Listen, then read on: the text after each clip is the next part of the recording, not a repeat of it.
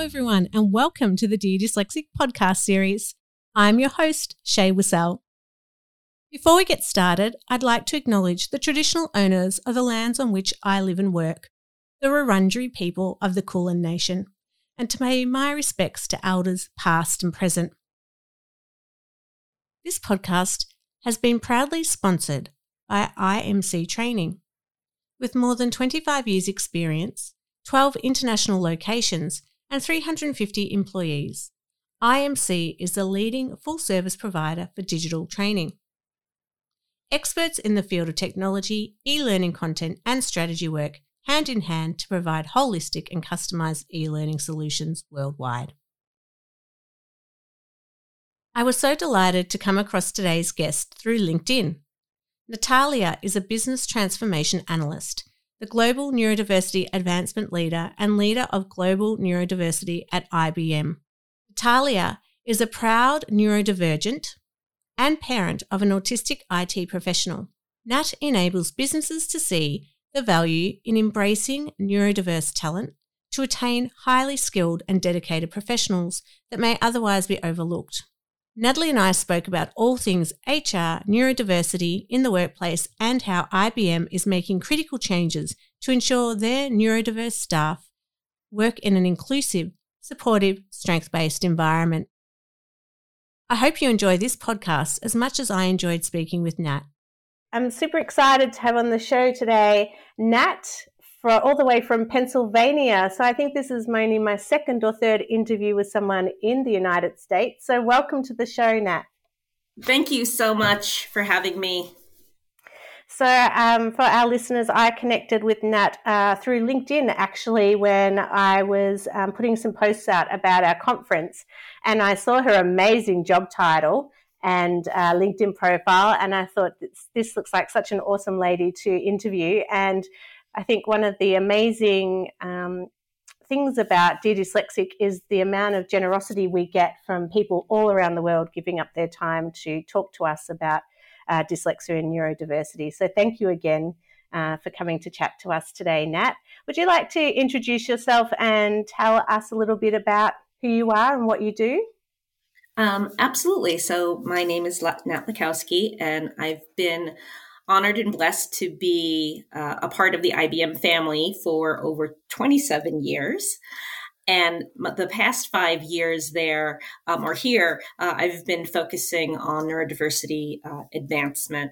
And as of November 1st, I was honored to uh, accept a brand new role um, as Global Neurodiversity uh, Advancement Leader.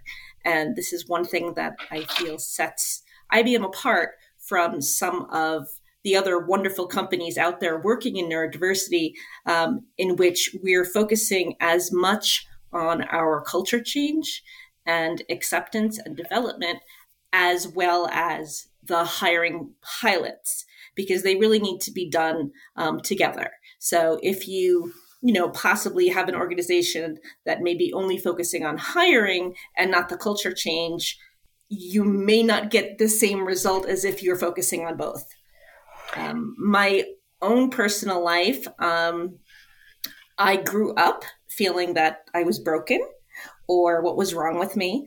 And it wasn't until college that I was formally recognized as, you know, being dyslexic and a few other flavors of neurodiversity. And I specifically use formally recognized because I don't like that word dyslexic because it moves everything to that medical deficits model. Uh, you know, we don't go to the doctor to find out if we're gay or Asian or anything else. So you may hear me use some specific language uh, language in there. And I think through that, I developed an empathy and love for the underdog. And then uh, as my life journey continued, um, I had a, a son who was formally recognized as autistic when he was six. And was able to empower him to find his own strengths and to understand where his weaknesses might be and where to work that.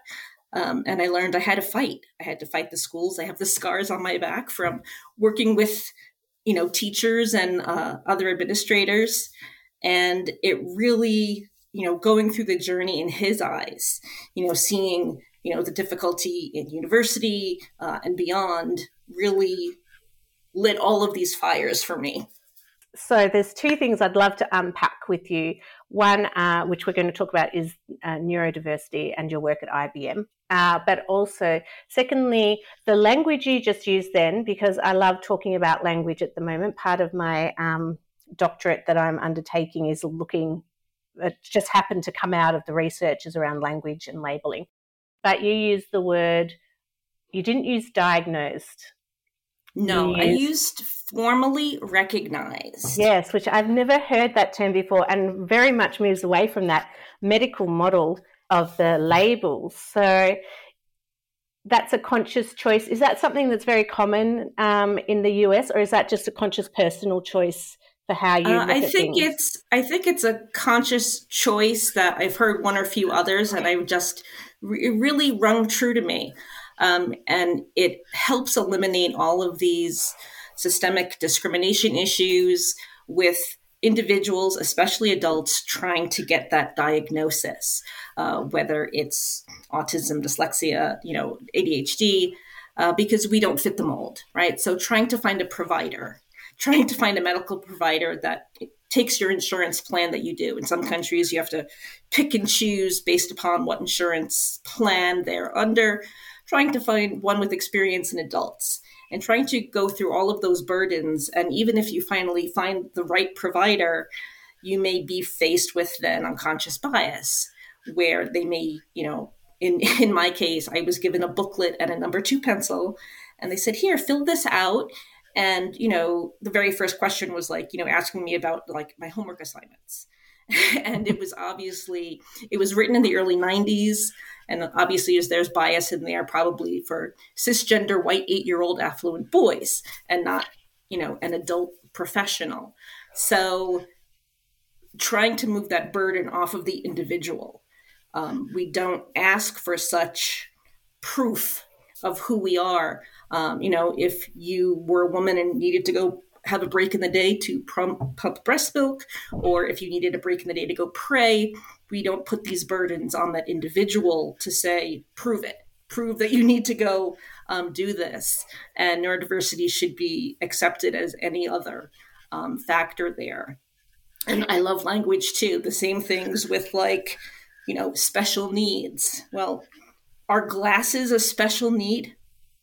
Right? Or being left-handed or right-handed you know these aren't you know it's about equity uh, words like those labeling words like functioning you know oh you, you, know, you have a high functioning son um, whereas if we change language to a high support needs son or a low su- support can be measured externally how many hours of service the person gets as opposed to saying oh, can you read an analog clock and do your own taxes? And tie your shoes? I can't do any of those. So does that make me not, you know, low functioning? So I think the language is very um, empowering. The same as if, you know, I say I'm a woman, I'm not a person with a uterus, although at my age, somebody could take it and I'll be happy with that. But, you know, it goes to, you know, identity uh, and empowerment. Oh, I think I could have a whole separate podcast with you talking about um, language. And yeah, when I started the foundation, I didn't really know what I was getting myself into. I just wanted to help people like me. And on this journey, I really started to learn so much around um, disability and language and what people like. It's constantly changing. So you mentioned how um, IBM has a big role around with supporting neurodiverse staff. And recently I heard the term neurominority, and now we're called a neurominority group. And I struggle to keep up with all the different terms. And sometimes I just say to my partner, I'm just a person. Like, why is there a new a new label to explain us? Or why are we being grouped with all these different disorder, diversity, disability, whichever term you'd like to use? Um, and so I I think that's where I'm starting to get, and partly because I trained as a speech pathologist, I think I'm starting to think I really want to learn more about this because it's constantly changing and we're constantly being labeled and we're just all humans at the end of the day. Absolutely. And when you make, you do make things more neurodivergent friendly, you make things more human friendly. Um, although I agree, whether it's diversibility, disability, uh, you know, neuro, I've heard neuroplastic, I've heard neurominority. Um, I think there's power in identity. And I think having that identity lets us rally together.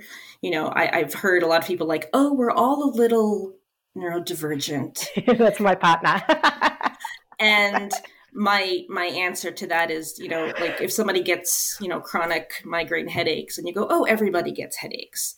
Or if everybody can experience anxiety, whether it's a first date or a job interview, but if the anxiety affects you at your base level to factor against, you know, how you work, how you leave the house, you know, all of the stigmas on, you know, mental health meds, which is probably a whole nother podcast. I think it's important to have that identity and to be able to say, you know, I can help you and you can help me. And there's that sense of representation, which is critical, not only for the movement, but also uh, critical in IBM's neurodiversity program. So, do you find, and I'm excited to talk about what IBM's doing, but do you find that by putting, and this is in the workplace too, uh, if we look at IBM as an example, do you find that by putting us all together, and when I say us, um, the neurodiverse community, um, that it waters down the individual needs of the person or the individual needs of the difference or difficulty? Because we do have separate you know, people with autism, yeah, you know, have social I, skills differences, and we have writing difficulties or reading difficulties. Absolutely. Um, I don't think so. I think it it goes to that sense of of equity.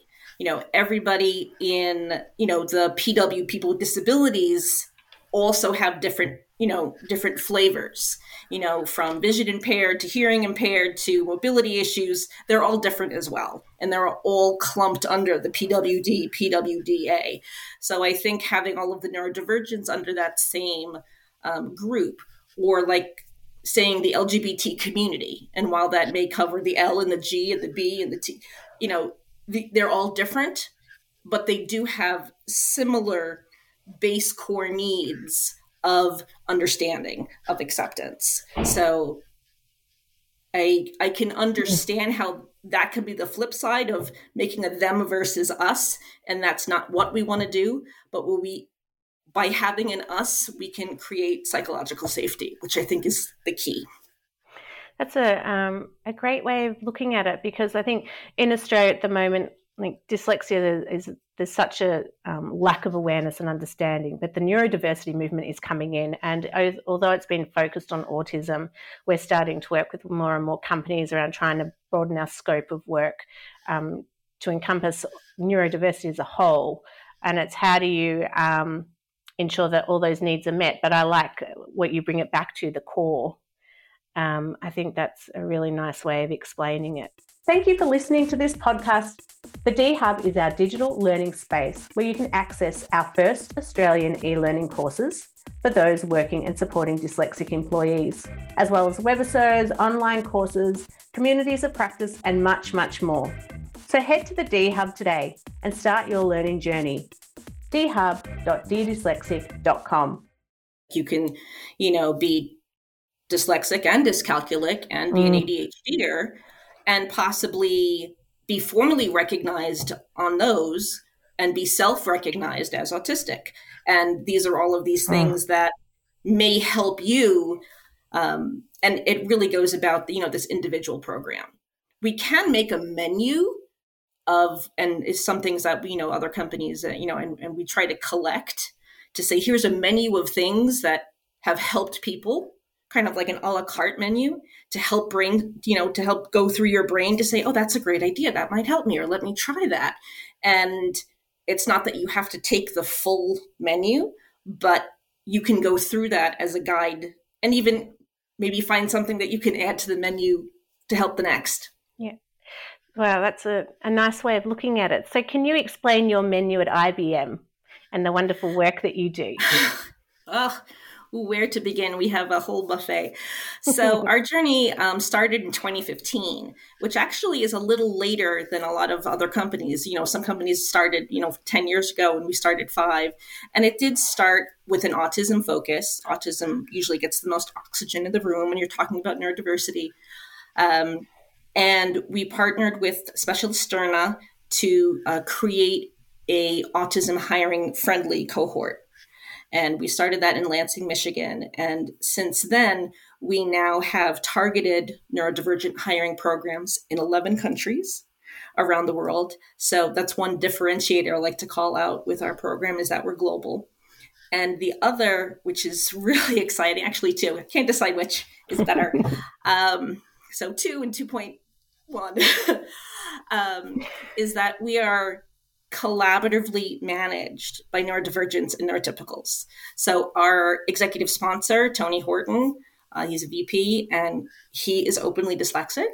And our head of PWD, PWDA, uh, Diane Delaney, she is also neurodivergent and myself. So we're giving a voice to the actual um, programs. And while allies can be helpful, sometimes a well intentioned ally, you know, may uh, may be harmful. But we do work very closely in synergy with our neurotypical allies, but we have to ensure uh, representation. So we have an, an ERG.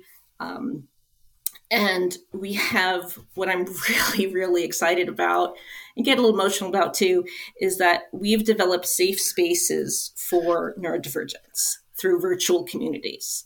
Mm. So we have global Slack channels, one called Actually Autistic, one called Actually Neurodivergent. We have one for neurodivergent families and caregivers, and then we have the general neurodiversity channel for all allies, uh, all neurodivergents, and all closeted neurodivergents who might be out in those safe space channels, but not out publicly.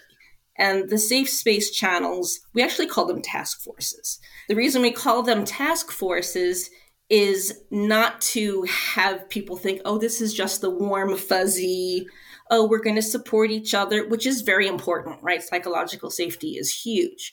Um, you can ask for advice on your, you know, something happened with your manager or your partner at home, um, and and really be raw and honest and candid, which is so needed you can have this community of peers to say, oh, this is what works for me. But it's not just that. This is the place where we have the community where we can rally, where we can say, what do we want to do for April?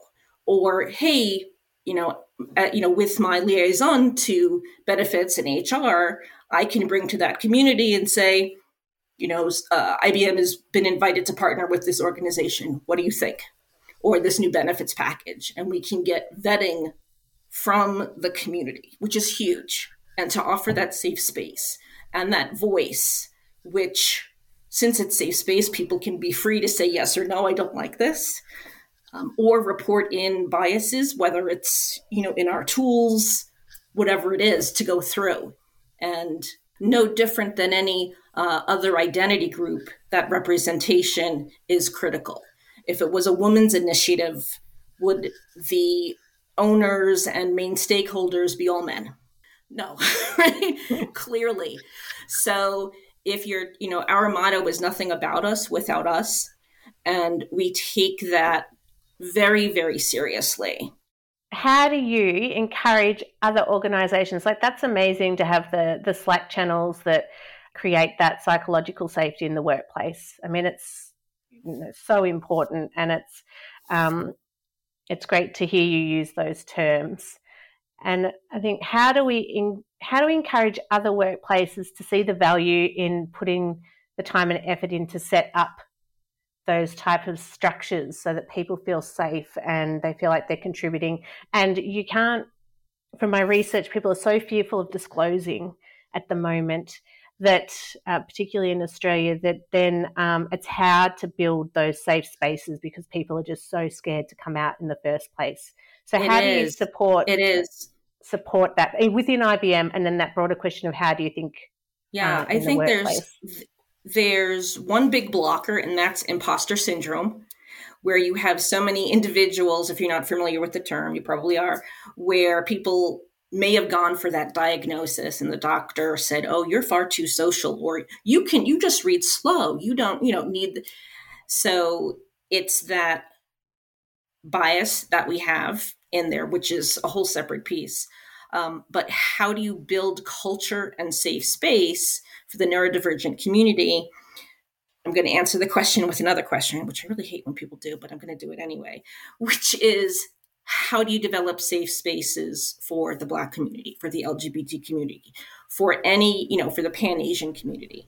And it's the same answer which is you have to start the conversations you have to find allies you have to build a culture where people are free to come out. It's kind of like showing your pronouns. If you're using the word neurodiversity, if you're talking about it, and then you have, like, we have an internal uh, website with all of the resources, and we have two or three gatekeepers. I'm one of them for the safe spaces to say, all you do is email me and say, I'm neurodivergent and I want it.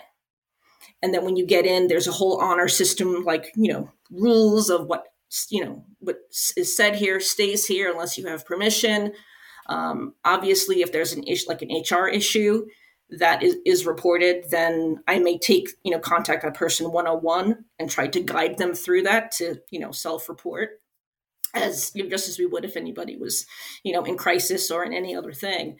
But it's just a start. And you know we only we we started with just you know 50 people in our erg and since then, we've had over 4,500 IBMers take our neurodiversity acceptance training. And we've reached about 14,000 IBMers just in introducing um, the topic. So, the, a big part of our program, we call it the three A's. And the first is awareness. So, people need to be aware of the conversation, aware of microaggressions, aware of what this is but you can't stay there for long. It's a great place to start. It's like when you play the little board games as a kid, you everybody started on the little box that said start. Or that's the start of your journey. But if you stay there, you fall into this trap that awareness can still breed discrimination. Right? You can be aware that, say, a Muslim family moved on your street. I'm aware, and if you are not willing to take that next step, what are you doing?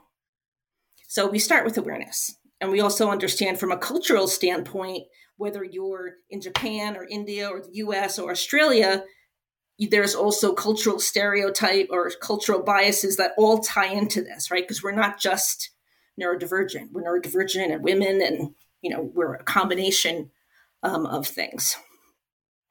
So our next step after awareness is to focus on acceptance. And that's when people are being educated and then taking action.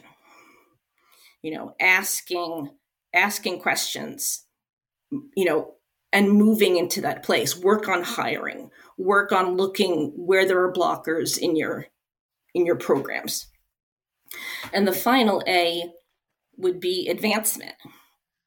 And that's where you're trying to ensure the neurodivergents are being offered the same opportunities, whether a team leader or manager or a leadership position, or even asking their opinion, having them have a voice, and really moving through that. And we're trying to, you know, make changes along the way. So a few years ago, IBM for April, we celebrated Autism Awareness Month, like everybody else. And then we upped the game to, to Autism Acceptance Month. And then we upped it again to Neurodiversity Acceptance Month. We're still wordsmithing, but you know, possibly you may see other language coming in this April, like Neurodiversity Celebration Month or Pride. And the ND movement is really following the LGBT plus movement so much in which you know being a member of that lgbt plus community 30 40 50 years ago in the us and obviously in different places different countries it was a medical diagnosis of gender dysphoria. And there were treatments and medicines and you know how to how to act normal. And now we've progressed. There's still work to do in that community But from a corporate standpoint, it started grassroots, and then a couple of executive sponsors gotten in, and then working to work on middle management. And now you have corporations, you know, focusing on pronouns and make building that safe space. And the neurodiversity movement is really following that far more than, say, people with mobility impairments or the like. Wow, we've got so much to learn from overseas. And I just keep thinking about we're just at the A, but I love the three awareness, acceptance, and advancement because I thought that the third A would be action, but you've included acceptance with action, which makes sense. You know, it's such a good philosophy and I see it in my research and it's been hard to articulate and that's really that's that's what we're missing at the moment is that all three all three of those but um, we're at a starting point of the awareness component of it thinking about neurodiversity as another chapter in your diversity story is i think when we're going to get that most progress because we don't need a pity party right? We don't just want this, oh, this is warm fuzzy, this is corporate citizenship, this is something that is nice to do. Mm. The data is now proven to say it's not a why you should do this, it's a matter of why not. Who doesn't like increased revenue and more loyal employees and more empathetic managers and more candid feedback and more growth mindset and skills? And all of these things can a company can access for very, very low cost, uh, if not free in sometimes. It's a matter of being able to say, I work best here. And instead of asking that, you know, what accommodation do you need to really change the language again, to just say, how can I help you succeed? And see where it goes. And maybe it's to help me succeed, I would rather sit in a quiet part of the office building, not by the elevator or, you know, where there's a lot of commotion, or I need noise canceling headphones, or I would like to start my day 30 minutes later so I'm not exhausted from the commute and I could hit my desk with a full battery and then stay later in the day, or I work better at home, or you know, I have adult parents that I need to tend to or whatever it may be. And when you think about making things more neurodivergent friendly, you're just making things human friendly. And a lot of times the neurodivergents are kind of seen as the canary in the coal mine, that we're very, very sensitive these things, but it really can help everyone, kind of like the curb cuts we see on the sidewalk, right? They were meant for one thing, but can help people with strollers and carts and it's really around universal design principles isn't it that are uh, that it's it's helpful for everyone when you're able to work in those types of flexible environments and when you feel safe to say yeah i do need or this will help me to be my best and uh, encouraging workplaces. How do you think we can start to make that shift do you think uh, globally uh, and in workplaces to to think more open mind? And I think COVID has really helped uh, in that sense around the I mean well we were forced to work from home which you know most employers would uh, would have had a pink fit about I'm sure but now it's, it's actually um, yeah COVID's actually been a silver liner for many for many working in maybe the smaller companies that had never embraced work from home or never focusing on having honest conversations to say this is what I need my child's has remote learning and I can work two hours and then I need to take a break and everybody is being far more empathetic. So COVID's actually been a silver liner or silver lining uh, to a lot of people and a lot of companies to say, wow, my people can be productive either working from home or working on a split shift and, you know, seeing things in, in, in a different light. Do you think that will help um, support the needs of neurodiverse people in the workplace now that COVID's come and we've we've been we've had these different opportunities to work? I would hope so. You know, I, I think COVID has made everybody have to think about working differently, being more personally resilient, having to, you know, rally together and take care of each other and think about the skill and think about hiring not because like not in spite of somebody's being dyslexic, but because they are dyslexic, um, listing it as a skill. Uh, I was, you know, on a job interview and somebody had asked, um, you know, how are you at multitasking? And, and I'm like, I'm neurodivergent, right? This is this is my wheelhouse. Um, I thrive in a multitasking, constantly changing environment because that's my life. And I think the answer was a little. They were just like, I've never heard that answer before, and I'm like, you know, this is this is what it is. I think we have to really work on this environment and this culture change. And I've said it, you know, kind of a key phrase um, that I use in that you can't sow seeds in sand.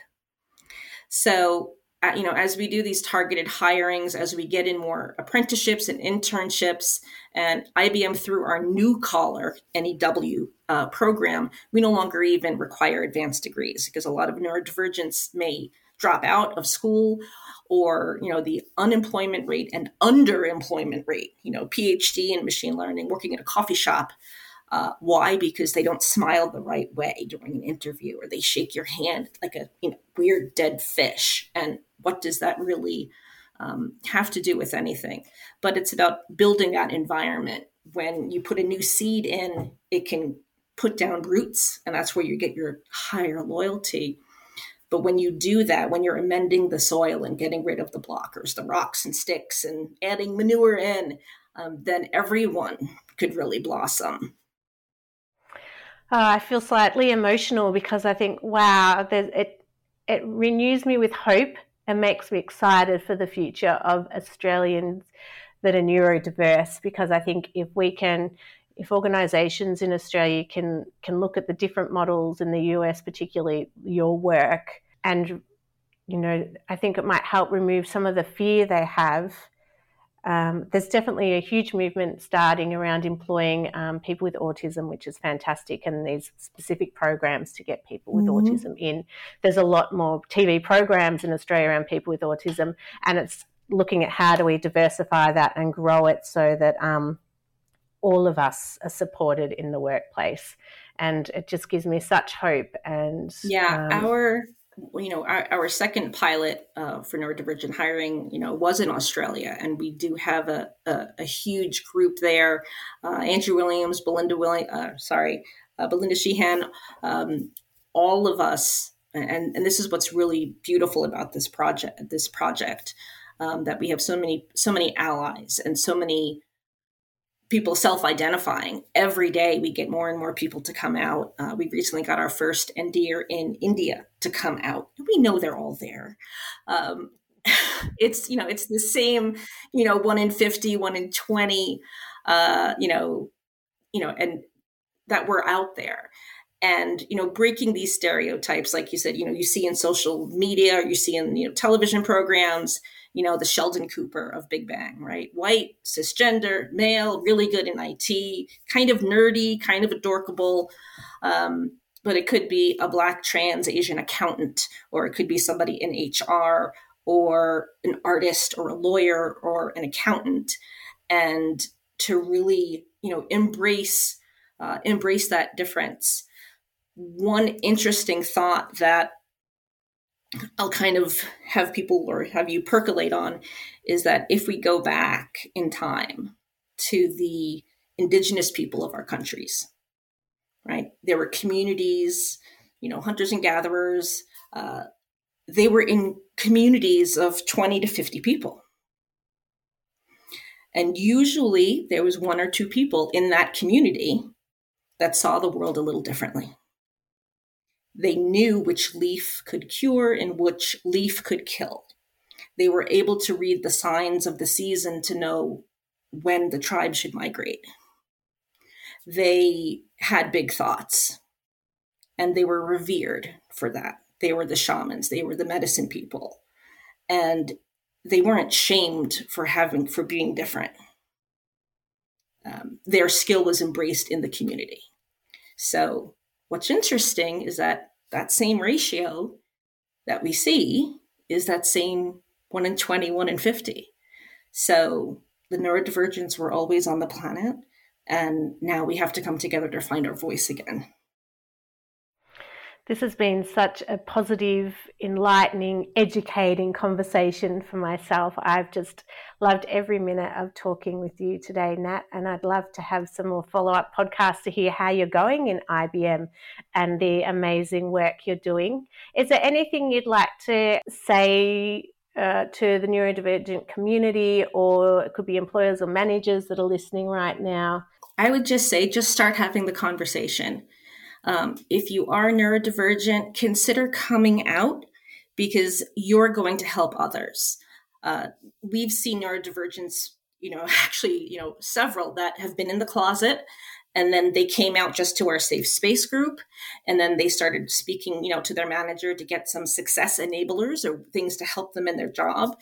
And now they're mentoring others. Now they're you know getting TEDx's or speaking at you know big conferences on this. So, you know, maybe just think to tell one person and see where you are. Um, from a corporate standpoint, work to not be in sand, right? Build this environment like where you can show your pronouns, where you're saying the word neurodiversity, where you're asking for questions, and ensure that the organizations that you're working with are neurodivergent led and have representation.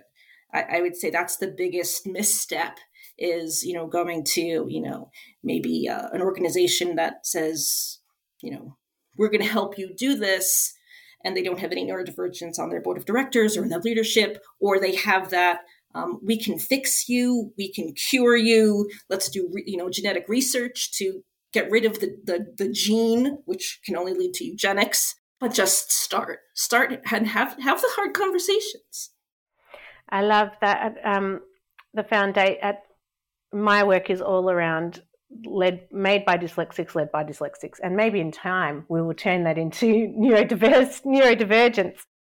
But we've all I've always had a strong philosophy that from our board down we have people that work with us that are dyslexic or neurodiverse uh, on our board. They have to be, we have to have a mix of both um, neurodiverse absolutely, and neurotypical. Absolutely, it has to be a conversation uh, on both. And it's okay to have that identity. And, you know, you, you, may hear people say, oh, we're all a little, you know, we're all a little neurodivergent or we're all, you know, um, and, and just think about, you know, the language that you're saying. You know, usually when I talk or I do a podcast, I'll, I'll get some feedback afterwards to say, oh, my second cousin's nephew is is dyslexic sometimes I'm a little sassy and my answer is great and my hairdresser is gay. I love that. Which is, you know, I'm wonder I'm happy to talk about this and I'm happy you could recognize that, but it really does nothing to the cause unless we're taking action and getting the voices of. Well, that is a wonderful um, way to wrap up the conversation. But my final question, which um, is totally different, is um, before, yeah, sorry, my brain just slowed down for a minute then, is um, what gets you up in the morning? I would say um, I've always been a family of servant leaders. Um, my dad was a first responder in military. Uh, scouting is part of my life. I'm a third generation scout and still a scout leader. And it's seeing the seeds that I've sown you know, really grow. Um, it's seeing the people that I've mentored now mentoring others, and it's in it's in seeing uh, seeing that progress. I try to keep that attitude. it doesn't always doesn't always happen, and I'm a big proponent of spoon theory. So I try to balance my spoons and practice self care when I should, or actually more call it like organized procrastination than. Uh, I love that. um, um, than anything. But there, there's so much work to do, and we have so many people who are excited about this that can see that it's not a why should we do this? It's a matter of how. Well, thank you so much. I've just learnt so much um, from talking to you today. So I'm just so grateful that we were able to connect on LinkedIn. Thank you. Thank you for giving up your time right before the holiday season. And absolutely. I hope you, hope you have a safe and wonderful holiday. And uh, thank you again. I really hope this is not the last time we get to have a chat, Nat. I'm like a stray cat. Wonderful. Well, I can't wait to um, touch base, and I really look forward to seeing how um, things unfold in IBM. Thank you so much. Bye bye. To find out more about Nat and her amazing work with IBM, head to deardyslexic.com. And if you haven't done so yet, make sure you sign up to our mailing list so you can keep up to date with everything we're doing, including our advocacy and awareness work, peer support programs, research, and the D Hub, our digital learning platform for all your needs. If you love this podcast, well, why not sponsor one today? To find out more, head to deardyslexic.com.